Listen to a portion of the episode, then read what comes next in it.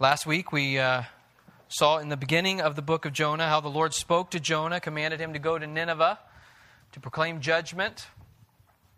And Jonah didn't like that command, didn't like that message from the Lord, and so he chose to flee. He goes the opposite direction towards Tarshish to escape the presence of the Lord. And what we see in the verses today that we're going to look at, verses 4 through 6 of chapter 1, we see that God doesn't just let Jonah go. He's not indifferent to Jonah's decision to flee. God has a plan. The Lord cares about the messenger and he cares about the message. Jonah's disobedience does not and will not determine God's work. His will be done. God's will will always be done. And so we come to verses 4 through 6 of Jonah chapter 1. Let's stand together as I read. But the Lord hurled a great wind upon the sea, and there was a mighty tempest on the sea, so that the ship threatened to break up. Then the mariners were afraid, and each cried out to his God. And they hurled the cargo that was in the ship into the sea to lighten it for them. But Jonah had gone down into the inner part of the ship and had lain down and was fast asleep. So the captain came and said to him, What do you mean, you sleeper? Arise, call out to your God. Perhaps the God will give a thought to us that we may not perish.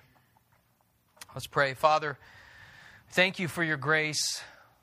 Thank you for Jesus, even as we have sung about your grace that is found only in Christ.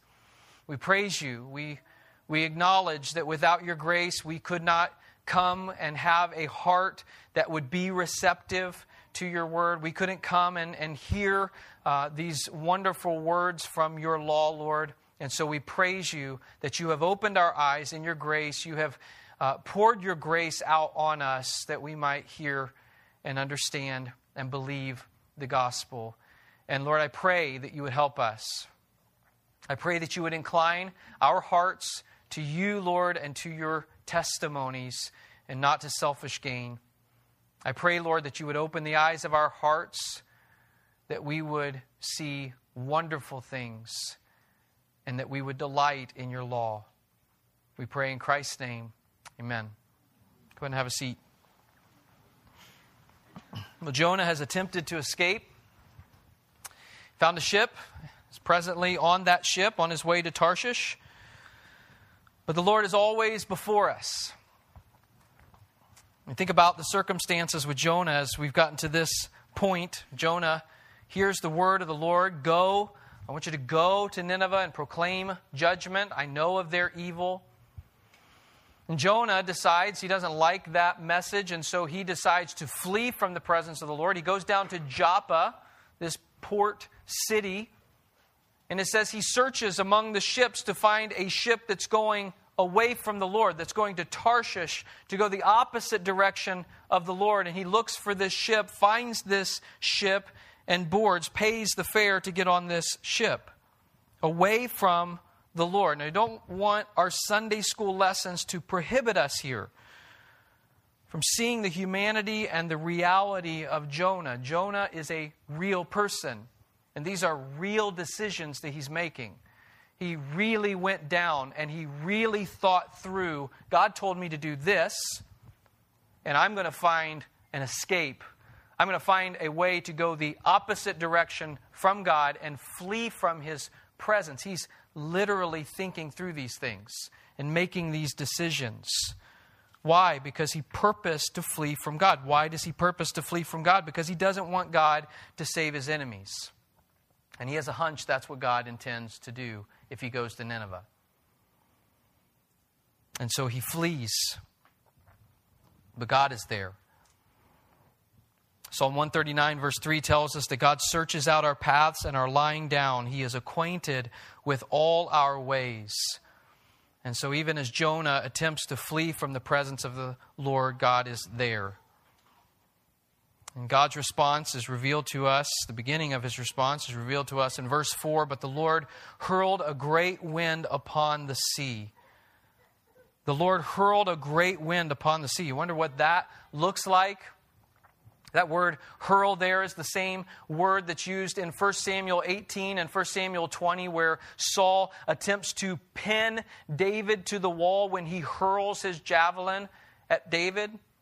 The only difference is here, God is not going to miss his target. He hurls this wind onto the sea in response to Jonah's disobedience, in response to Jonah attempting to flee from his presence. And and his rebellion against the command of the Lord. Here is the result of Jonah's rebellion. The storm, as we see, is affecting more than just Jonah. Jonah's disobedience is affecting other people, not just him.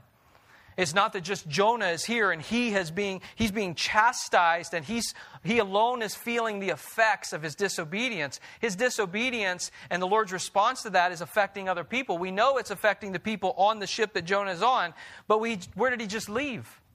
He left Joppa where he's gone from ship to ship to ship to find out which one of these ships is going to Tarshish, where I want to go. How many of those ships are now out on the sea being affected by this great tempest caused by this wind that the Lord has hurled onto the sea? The effects of Jonah's disobedience do not just encompass his little body, it's affecting others. Other people are affected by this. And we see the effects, how it affects those on the ship with Jonah. It's a massive storm. The Lord hurled a great wind upon the sea, and there was a mighty tempest on the sea, so that the ship threatened to break up. A mighty tempest, it says, waves crashing against the ship, wind howling. And the ship, it says, is literally beginning to break up. It's cracking, beginning to break up. I mean, this is a not a good situation. The waves must have been terrible, frightening. Imagine this, this ship just being tossed in the midst of the sea, struggling to, to come up over the, the top of this massive wave, and then descending as it peaks over, descending, plummeting down into the depths, only to do this again and again and again and again. It says that the, the storm is so great and terrible that even the sailors were afraid. Men who knew the seas. Verse 5 Then the mariners were afraid, and each cried out to his God. These men who had probably faced many storms are afraid, they're terrified. I'll tell you, I don't like turbulence when I'm flying. I don't like it. You know what turbulence is? Everyone's like, turbulence. Hmm, define that for us. You know what I'm talking about, right? A plane? Maybe you don't care about that. I tend to sometimes. The plane starts bouncing up and down. But here's the thing if I'm ever on a plane, like last, last fall, I was uh, flying and, and uh, it was, I mean, I didn't know there was turbulence like the turbulence on that flight. It was terrible. Uh, and, and, and, and just, it was terrible. God is sovereign. I love Him for that. But if I'm ever on a plane and I look up, and you know, sometimes you have the pilots that get to fly in with the passengers, to get to just kind of hop to one city. If I ever see one of those pilots freaking out, crying, clinging, you know, I know I'm in trouble, right? I mean, you look at the you look at the stewardesses in the midst of like bad turbulence. You look at the stewardess; they look irritated, right? They look bothered.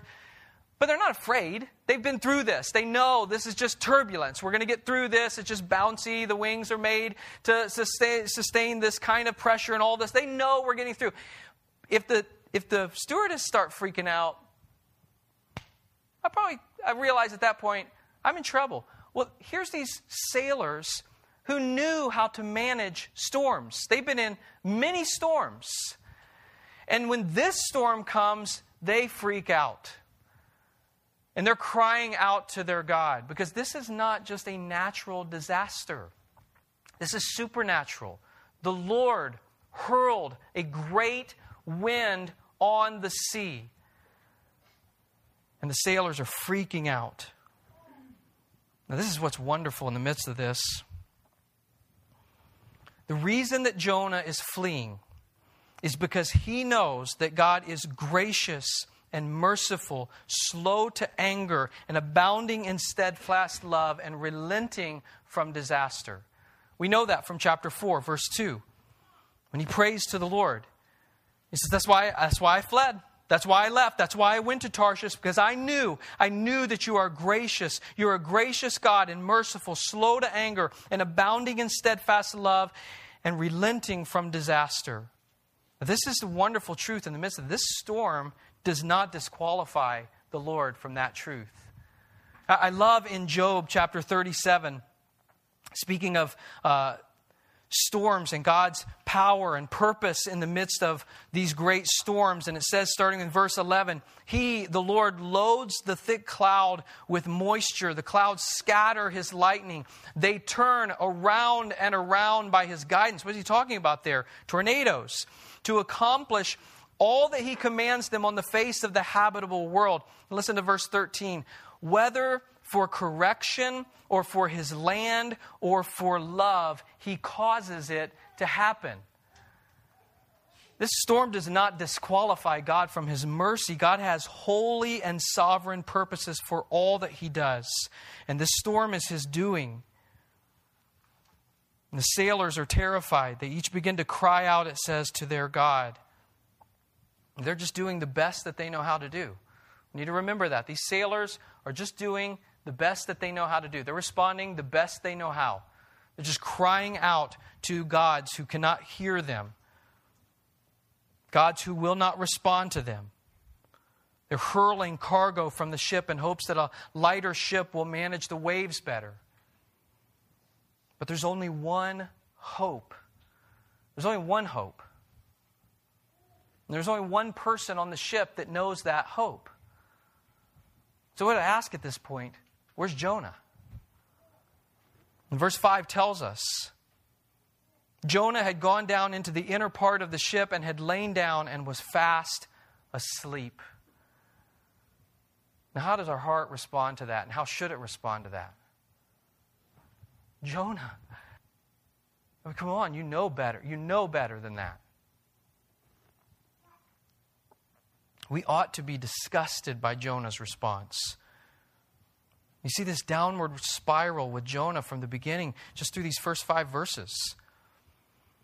Jonah went down to Joppa.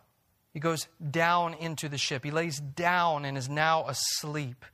There's this picture of this downward spiral that's happening with Jonah.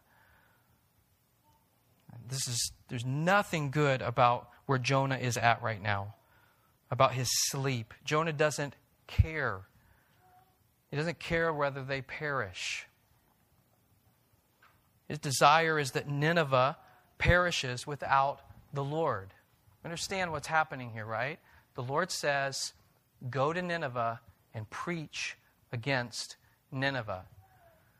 And Jonah has this hunch I know you're a God merciful, compassionate, slow to anger, and abounding in steadfast love and relenting from evil. I know, what, I know what's going on. If I go there, God's going to relent from disaster. He's going to show His mercy and He's going to forgive them.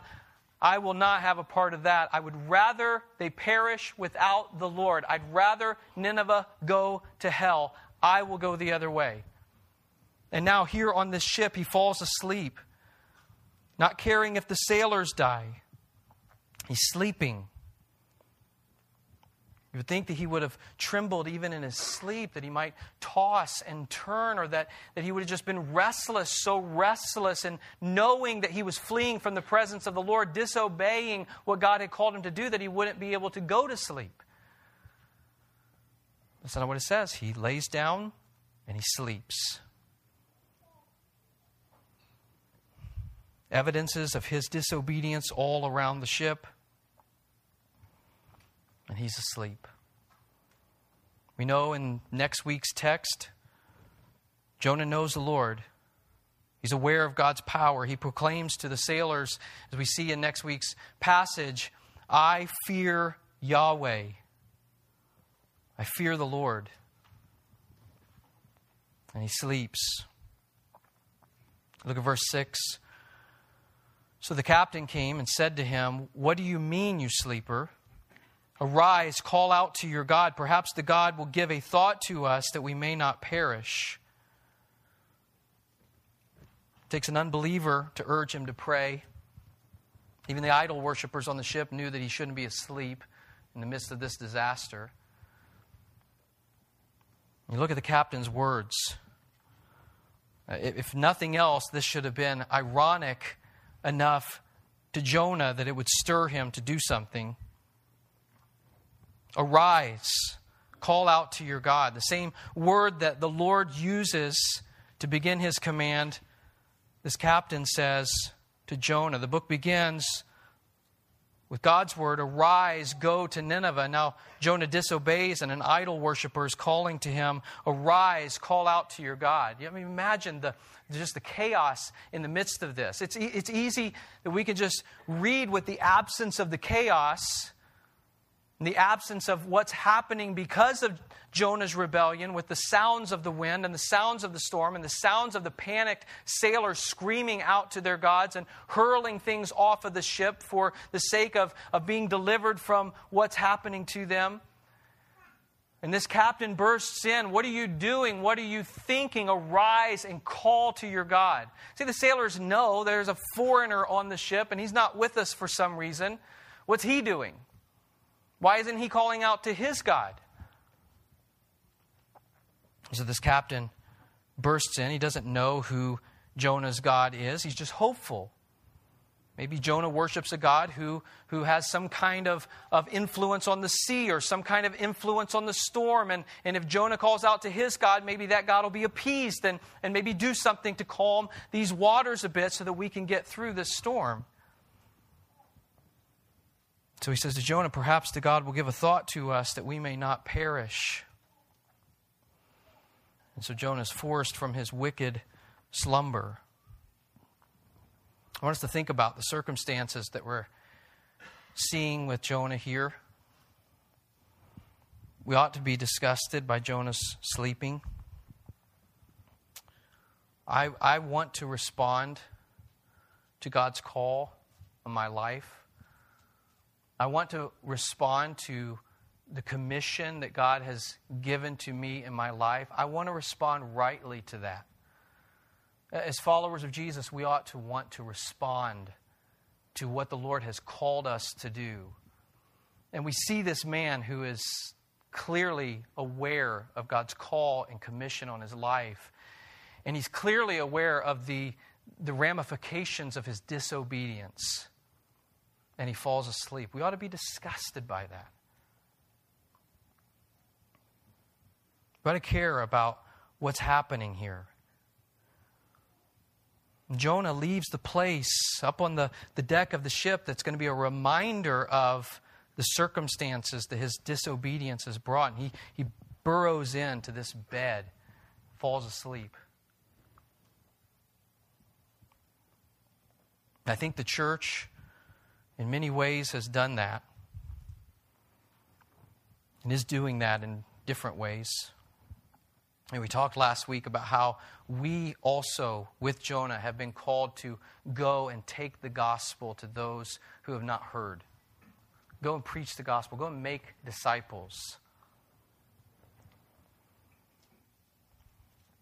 We've been commissioned to go and to tell people the gospel, to tell people that there is hope, that we know this hope. You think of this ship and, and, and the devastation that's taking place and the idolatry that's taking place on this ship. There's one person. There's one person who knows the answer, who has the hope that the entire ship needs, and he's asleep.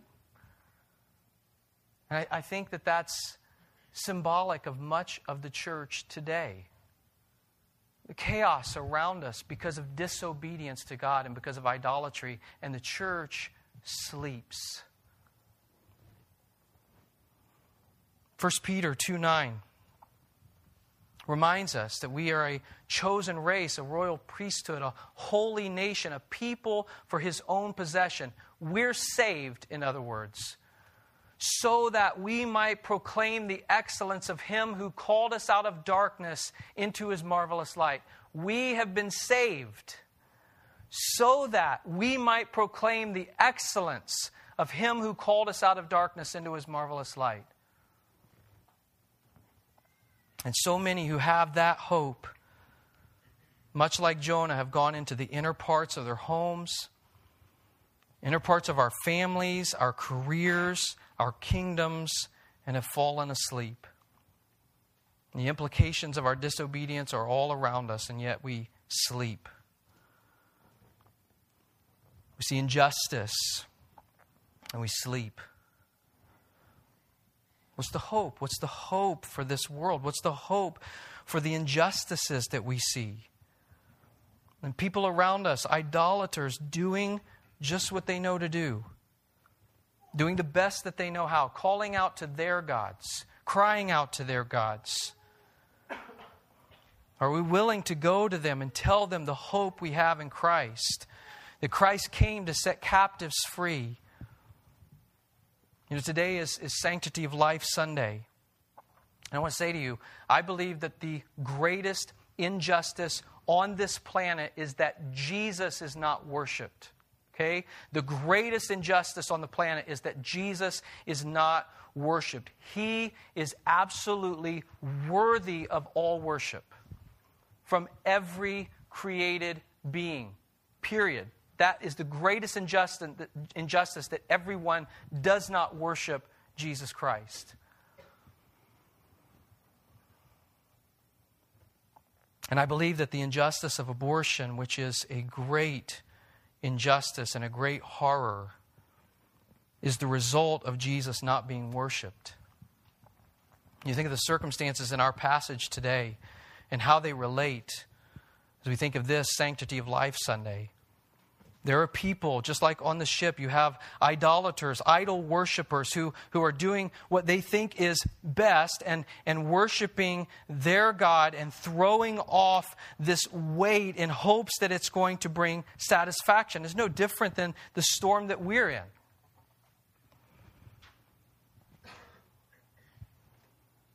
There are people just like these sailors who are idolaters.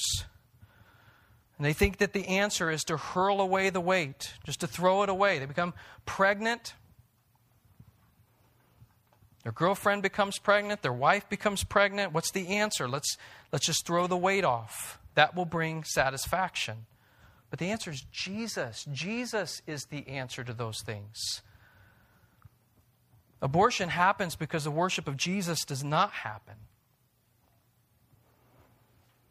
And those of us who know the answer should not have our heads in the sand. should not be hiding in the inner parts of our lives pretending that this injustice is not happening. Here are some reasons I think that's true. Reasons I think it should matter to us. We talked over the last couple of weeks about how we are called to be holy as God is holy. We're called to be holy. We're called to be set apart as God is set apart and holy. Be holy, the Lord says, as I am holy. That makes a difference in how I live. It makes a difference in how I respond to injustice. God is holy in how he cares for injustices. God is not indifferent to injustice. God is set apart in his justice. Abortion is absolutely a gospel issue. Psalm 78, verses 4 through 7, tells us that the Lord's desire is that the next generation would know his greatness, but how will they know? How many of the next generation will not even take their first breath? And the reason is the reason that they will be aborted is because of idolatry. Other gods will be worshiped, the God of self will be worshiped. We, as those who know what is the hope for mankind ought to take the gospel for the sake of the preborn.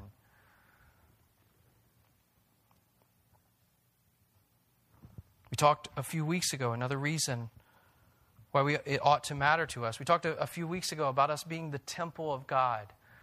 We talked about how where, where the presence of God is, it is holy. That, that when God speaks to Moses from the burning bush, he tells him to take his shoes off because the ground that he's standing on is holy ground. And the reason that ground was holy was because God's presence was there. Psalm 139 tells us that God is present, working, knitting someone together in his own image in the womb. Every single preborn baby, no matter the size or how many hours or days or weeks or months it has been alive, is a work of the Holy God, and we ought to care. We should care about that work, and we ought to care about His care for the child. Is a holy thing. I know, I know. Um, you may ask, well, what about God's sovereignty? God is sovereign, and, and you know, I, I, I preach and, and, and I rejoice in the sovereignty of God. How does that affect this? Isn't God sovereign over this and over all things? Yes. I, I give a joyful and, and resounding yes to that. I believe in God's sovereignty. I believe in God's sovereignty over Nineveh. But what did that look like? God's sovereignty did not mean that Jonah was not held responsible for his disobedience.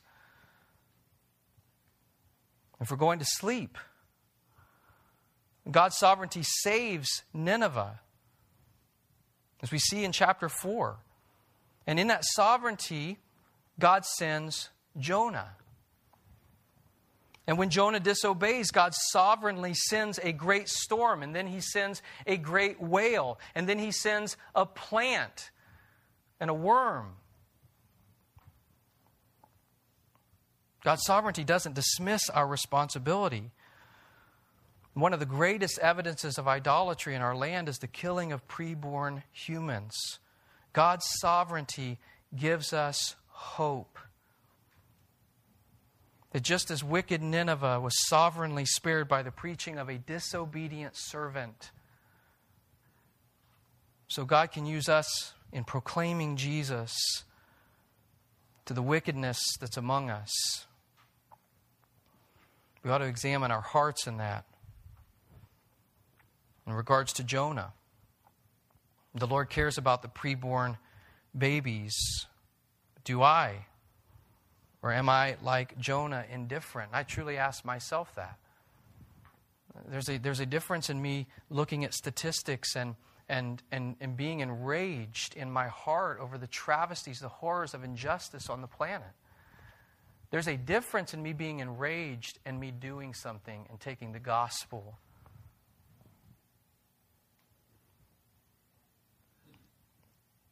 There's a difference in me posting a, a, post on Facebook and taking the gospel to those who are idolaters, those who don't know Jesus.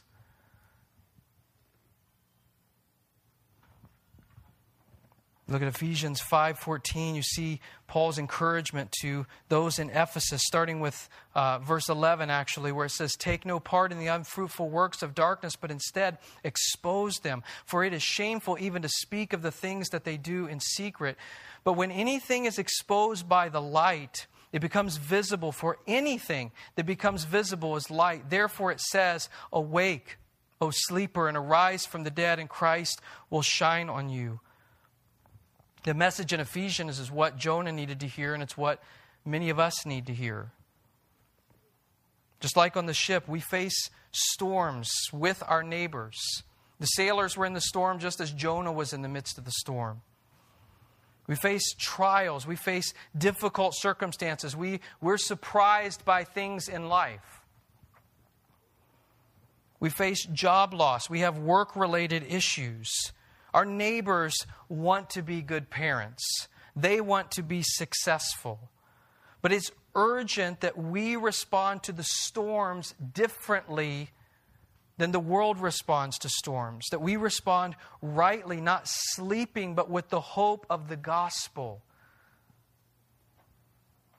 which should look different than the response and than their response. And hopefully, Display Christ in a way that leads them to glorify God. Let your light shine before men, Jesus says, that they will see your good works and glorify your Father that's in heaven. Do we believe that the hope is the gospel of Jesus Christ? You see, we don't follow Jonah, we follow Jesus. Jesus is our hope. Our hope is in the gospel of Jesus Christ.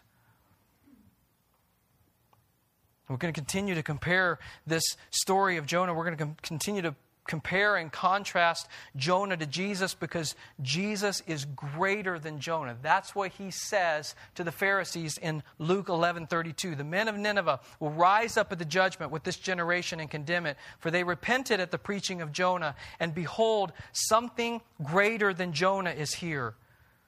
Jesus. See, Jesus slept on a boat just like Jonah did in the midst of a bad storm.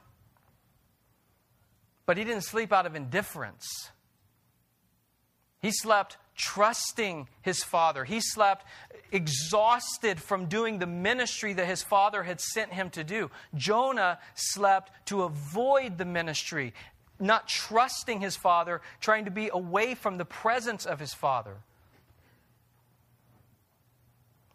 Not just that, but the reason for Jesus' coming the entirety of his life was to go face first into the ultimate storm of God's wrath on our behalf. Jesus faced the storm for us, and our neighbors, our families, the nations need to know that. Jesus faced the storm for us. We could not live a righteous life. He lived it for us. We could not bear the wrath of God. He bore it for us.